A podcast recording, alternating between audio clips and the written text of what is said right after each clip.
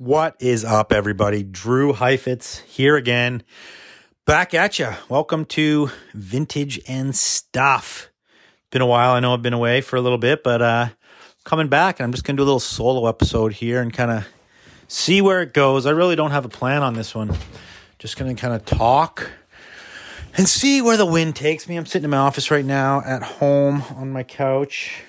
It's kind of a mess getting my snowboard gear together because tomorrow is my first day of the season. Whistler Blackcomb opened actually today, but I didn't go up. It's going to snow tonight, so I'm going to go tomorrow.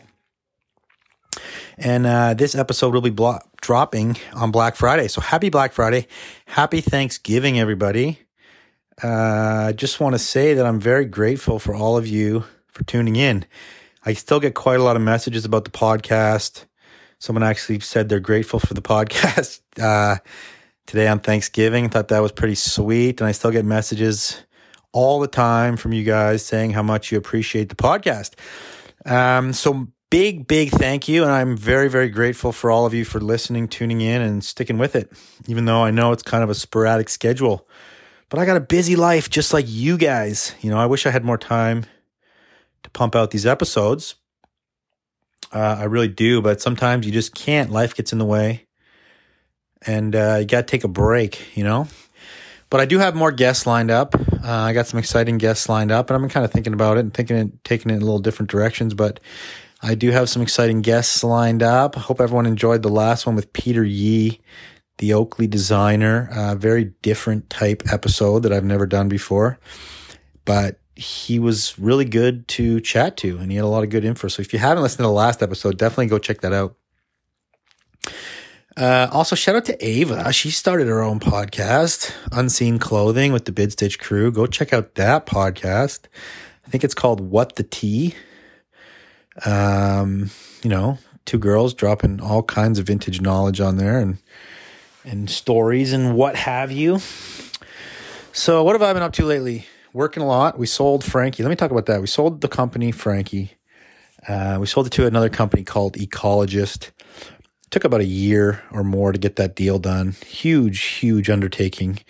Way more than I uh, anticipated as far as due diligence, what we had to prepare on our end to make it sellable, and uh, what was required by the lawyers and the accountants and blah, blah, blah, blah, blah. You know, I wouldn't say it was a fun process, but it was definitely a highly educational process, and I'm glad we were able to get it done. So maybe what I'll do to kick off this episode is I'll talk about selling a company. How do you sell a company? You know, I don't think a lot of you probably think about it, or maybe you do. I don't know. You know, I know I did, for a long time, I never really thought about it much, but then eventually I did. And then you got to start thinking like, okay, is my company sellable? Um, what do I got to do to get that done? How do you go about getting it done? There's a lot of questions when it comes to selling a company or selling a brand. Now, to give you a little bit of details on the way we've structured it, which was probably at a fault, to be honest. We sold off Frankie Collective. Frankie Collective was a division of F as in Frank Clothing Corp. Now, that made it a little messy because it wasn't its own corporation with its own accounting, where it's hard, it was a little bit harder to put a value on it because we couldn't really like, we couldn't really... Uh, give anybody its own. We had to manually break it out as its own company. Now, some of you that makes sense. Some of you that probably doesn't make sense. But obviously, like if you're a legit corporation or a legit company, you're going to have a yearly P and L, profit and loss statement, which is going to show you like how your company did that year. Now, if you have divisions within a company and you don't have each separ- each division separated into their own actual company, the uh, the money coming in and going out for all the different divisions can get blurred a bit. So that's what happened to us. So that was that was the first hurdle we had to come over was was manually separate the division of the company out to make it make sense for any potential buyer. But we got it done. That was, you know, eventually we got it done, and um, you know, it all checked out, and that was sweet. Um, the other thing that's interesting about selling Well, there's so many different hurdles within selling a company. You have to get it valued, right? So you have to like, you have to get your accurate P and L, which is your, you know, you have to have like probably like two or three or four years of a good P and L, profit and loss statement, to then send it to like an eva- a company evaluator, and then they will value the company based on, obviously based on the money that your company's making, but also based on a whole number of other factors. This is where, this is also where it gets kind of tricky, because it really depends what sector you're in. Like the used clothing sector is hot right now, so the valuations can be like um, quite high for certain companies, because you're, it's always on a multiplier of your EBITDA. Again, you, I don't even know what that stands for, but EBITDA is like basically the level of which the company's profitable. So just throwing out numbers, say the company profits one hundred thousand dollars a year, which that would be like your full gross sales minus your costs. That's how you get your net, which is your profit. Now, you know, some companies could be at like a four times EBITDA. So if you made a hundred grand a year, your company could be worth like four hundred thousand dollars to a buyer. But if some companies, because they're in like tech sector or like really booming sectors that are very um, desirable to certain other people, you could be at like a fifteen times multiplier. So your company could be worth one point five million. So again, the valuators kind of like look at that, and there's lots of different levels of valuators out there. Uh, and they kind of come up with this report based on your company, which gives your company a value. And then obviously then you got to go find a buyer. How do you go find a buyer? Now, you know, you can get a broker who will take a big percentage of that sale and find you a buyer, or you can just go ask people who you know in, in the sector and see if anybody's interested. And that's kind of the way we went about it. We didn't actually get a broker. Um, one other thing that's very important for vintage people to understand when you're going to, if you're thinking about selling a company, you know, the number one advice I have for anybody who would, is building their company to sell, which I think everybody should be thinking about building their company to sell. Because if you look at all the parameters about selling a business, it makes you be smart about how you build your business. Because in order to sell it, it has to look good, and it has to be good. It has to be profitable. A lot of people love to take shortcuts, claim no profits, so they don't have to pay taxes and all these things. But in the end, that screws you, because if you just want to save a few bucks every year on taxes, but don't show profits because of it, then you're completely undesirable to a buyer. So building your company with the with the intentions of selling it, or with the ideas of selling it in mind, is going to m- make you focus on creating a good, healthy company. But back to the vintage thing about this whole factor is that when you want, most vintage people don't think about it, because they the value of their company is within them, which is the knowledge of vintage. So the hurdle here is like, you can't sell a company that needs you to run. You can't sell a company you run out of your living room. You, you know, I mean, there's also, you know, there's, there's levels to that as well, because, you know, shout out Chris nineteen eighty something Co. He created a brand of himself, which, you know, maybe he did it out of his living room, and he could probably sell that because he made it big enough and popular enough and whatever. But most people can't, because once you take the personality out of it, or you take the knowledge base out of it that is from you, that person who buys it is screwed. They don't have that. So it's like you have to create a business that that can run without you in it. That is very important to understand. You have to create a business that will run without you being inside it, knowing what you know, or you have to pass the knowledge on to the person who buys it. Straight up, period. Very, very, very important. So there's a little bit of food for thought. Uh, you know, then you get into the lawyers and the back and forth and the due diligence and the ripping apart your books and this and that and interviewing everybody. There's a lot, lot, lot to it. Um, but we were able to get it done after about a year. We're super happy with the new buyers, and everything's going very, very smooth so far. And we're in like a rebuilding phase with Frankie. And I stayed on. If if anybody's wondering, I stayed on with Frankie. So did Jesse. Uh, for a period of time. And so, yeah, I'm staying on C O O. Jesse stays on as C P O. and we're both actively working to build the company with the new buyer as employers of the company, but we're also equity holders in the company, so we're pretty excited. Um, and uh, yeah, lots of cool things coming for Frankie Collective, I tell you that. You know, another thing you got to think about with selling a company, it's like anybody could sell stuff on eBay, right? Like that's not, there's no barrier for entry on that. And like you can build like a major multi-billion dollar business on eBay. Te- technically eBay says you can't even like sell a, you can't even sell an eBay account. Although you can, if it's, if you're selling a company that has an eBay account attached to it, but you know, sure there's value in like a super crazy high rated eBay account, but I don't think, you know, that you can have an eBay account making five million dollars a year. And I still think a company that's has its own audience built that's making five million dollars a year is going to be worth ten, twenty times what the eBay business is worth, you know, because you don't own those customers. eBay owns them. And, you know, eBay has the power. But if you build your own audience, you have email lists and social media followers and all the things that allow you to sell a ton of product or a ton of your brand or whatever it is. That's very valuable to a buyer. So remember that. Um, what else can I talk about on this episode? I've been, I started a book today, a really cool book called uh, The Science of Achievement, I think it's called. Uh, I'll talk about that for a minute. Very, very interesting. um, I think I talked about some of this, these concepts before on the show, but you know, they, they talk about how eighty-five percent of success is based on attitude, and that's a studied fact. They studied this. So that means only fifteen percent of success comes from, or fifteen percent of successful people is based on their education. So like if you took, you, you took all these people out of Harvard, like say you took one hundred people out of Harvard and studied them, there's going to be a shitload of failures or, or unsuccessful people in that mix. And the ones that are successful, eighty percent of the ones that are successful was based on attitude, or vice versa. If you took like a, a grouping of people out of like a community college or people that didn't go to college, it doesn't really matter.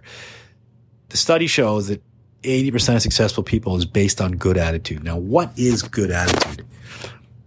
Attitude is the ability, or attitude is the ability to have the, it's the perception of the outcome of situations in your life. So every time we're faced with a situation, which is all day long, we make, we have choices to make and we have situations to go into. We can either assume the best or assume the worst.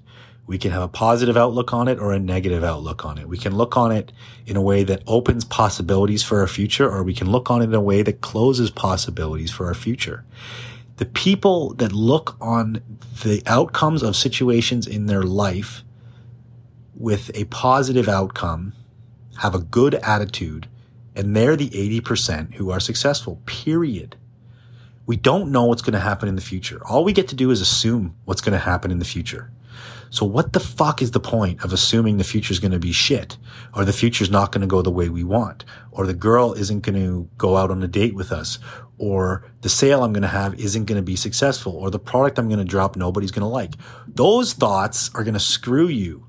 But if we assume the opposite of that and we assume the positive, you know, that my company's going to ride or die and I'm going to, you know, the sale's going to be so successful and I'm going to get wicked brand partnerships and, you know, I'm going to reach out to this mentor and he's going to want to work with me and all these things that we are facing our lives, you might as well assume the best, because that allows you to have a positive, optimistic outlook on life, and that is what creates success.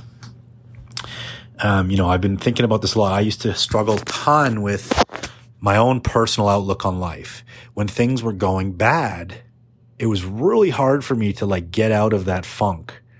You know, obviously with, with my businesses over the last twenty years, there's been so many ups and downs.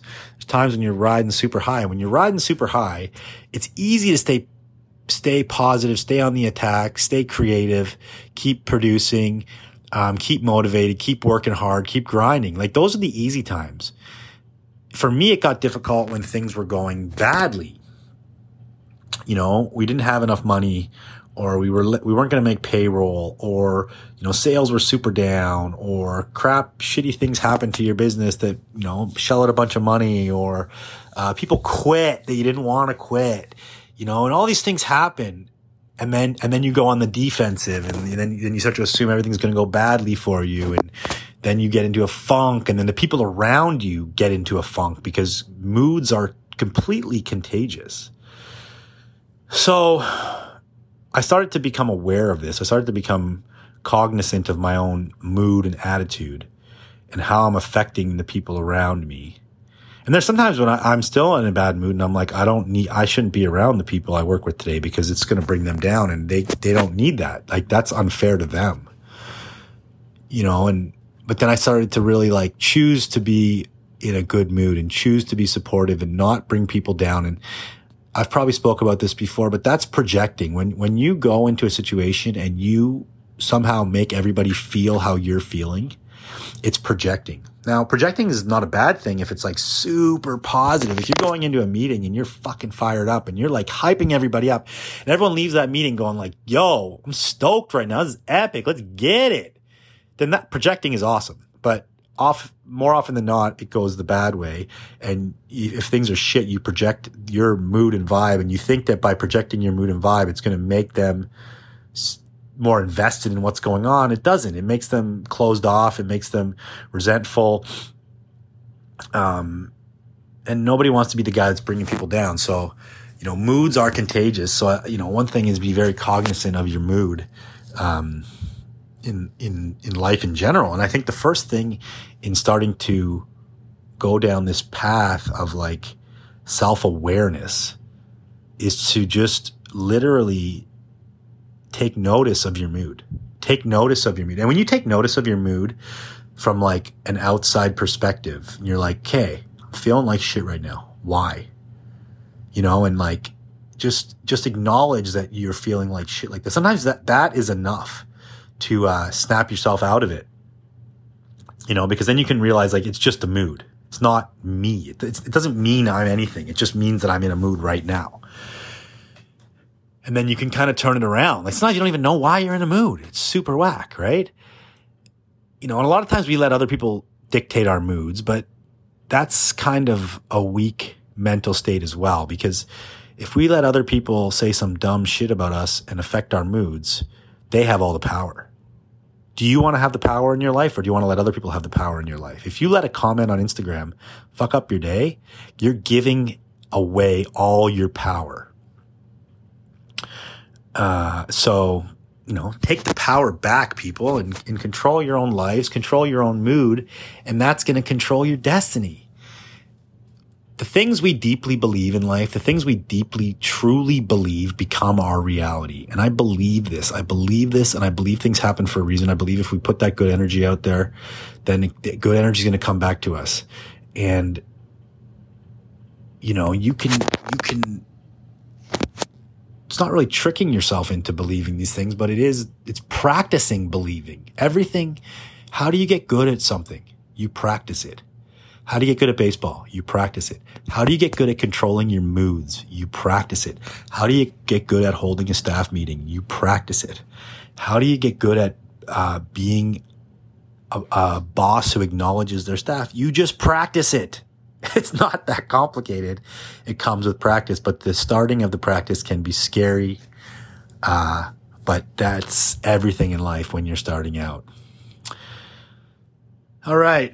What else can I talk about? You know, let me know in the comments if you think this is good topics to be uh, rambling on about. But, you know, I just, this is a solo episode, so I'm kind of just telling you about life. Um, what else is going on? Been back at the gym lately. I've been going to F forty-five. Anybody else go to F forty-five? It's like forty-five minute workouts, circuit training, super fast, like lots of sets with small breaks. You do cardio days, you do lift days. I think Mark Wahlberg like started them, but they're kind of like in every town now. But I've been on it, and I think it's good. It's it's easy to stay motivated in those classes, and once you start a class, you don't really ever quit. Whereas like solo gym sessions can suck for me because I just end up like my mind wanders too much. I just want to like uh, do nothing. Plus, they crank this these insane like freaking dance mix power things that are like, uh, they kind of get you pumped up. So that's a bonus too. So I've been back working out a lot. Season opens tomorrow. I'm going snowboarding. Really stoked about that. I went to see Smashing Pumpkins and Jane's Addiction about two weeks ago. My first concert since COVID. I know that's sad because COVID's been over forever, or at least the lockdowns have been over forever. But, uh, you know, I got two kids and stuff. It's hard to get out to concerts, but I met up with my buddy Pete and my buddy Chris, who used to work at the warehouse. Uh, shout out Pete's Meat. And we went and we went to Jane's Addiction. Um, and it was super fun. We roll up to the stadium. We're about to buy tickets because it wasn't sold out. Chris is in line, and someone walks up and hands him two tickets to row seven. And these are like two hundred dollars plus tickets to row seven. So we all we had to do was buy one ticket between the t- three of us, and we were all like in the first ten rows. It was crazy. Uh, super good show. Honestly, though, super loud. Like, I had to get earplugs. I think my eardrums are completely fucked from surfing. But um had a great time. One more story I'm going to tell you about, which is actually super crazy. Okay, so the other day, well, actually, this was like a few months ago. I'm at the store. Chris, my manager, is like, uh, hey, you have this package here. There's a package slip. You got to go pick it up at the post office. Uh, you know, we get those in Canada when they don't deliver the package. You have to go physically to the post office and pick up the stupid package. I hate getting these things because typically it's a return or some dink didn't like put return on the package, and now I got to pay duty on a return, which I'm not super down with because oftentimes the, the duty have to be paid on these returns isn't even worth the garment that's inside them. Needless to say, I go to the post office. It's in this mall near the shop, and I go to the counter. I show her the thing. She brings it over, and she's like, oh, this is a return from France, and there's one hundred dollars duty p- to be paid on this. I'm thinking to myself, like, fuck this. I guaranteed this is like a t-shirt that's worth like twenty, thirty bucks. I'm not going to give him one hundred bucks to get this t-shirt back. So being a little bit ruthless, she was just kind of not paying attention. So I ripped the package open right in front of her to uh, see what was inside it. Immediately, I knew what it was. So I'm like, fine, uh, we're good. I'll pay for the stupid package. She goes to like punch it in the computer. Some reason or other, she's like, oh, the computer's telling me you don't have to pay. And I'm like, bonus, because I almost like denied the stupid thing because uh, you you were going to try to charge me one hundred bucks. And then she's like, I don't have to pay. But I'm like, sick. Thank you. Bonus. I'm out of here. Take the package to my truck. Rip it open. Guess what's inside? Two massive vacuum-packed seals, sealed packages full of weed, bud, nugs, dank, chronic. Two big vacuum-packed seals of weed. And I'm like, what the fuck? What the fuck is going on here? I'm like tripping, like, who sent me weed? Or like, why did it get returned from France to the store? And then I'm thinking, like, did my one of my employees like try to send weed to France and like put the store address as a return? Call the manager. I'm like, do you think any one of our staff would do this? And she's like, nah, like, no, I don't think so. You know, I think that's kind of dumb if you would put the return address of your job on some illegal dealings. Even though weed's legal here now, but like that amount is not legal, and definitely sending to France is not legal. So I look at the address. I'm kind of like thinking this through. I'm like, what the fuck is going on here? They wrote the address all like super ghetto. Like, it actually didn't even say F as in Frank. It said V as in Frank, had no street address, and then had our postal code. And like, um, that was it. Somehow, like, the postman who got it back to us must have just Googled it and, like, found us and brought it to the mall. So after thinking about this for a while, I'm like, the only scenario here is that some person went to send a shitload of weed to their friend in France or sell it to some guy in France or woman, and it got returned to me, and they put a fake address, and they randomly picked of the million addresses they could have picked in Vancouver, my business address. So sucks to be you, bud. Sucks to be the person in France who didn't get what they paid for. Sucks to be the guy who lost it. But uh, you know what? I got a shit ton of free dope for nothing. you know, four years ago, before weed was legalized, it was probably worth a mint. Not very worth very much now, but uh, it's still nice. So, you know, I'm just going to be giving out giving out Christmas bonuses and a bunch of weed this year. And fuck yeah, Bob's your uncle. Got a shit ton of weed. uh, and it's good weed too.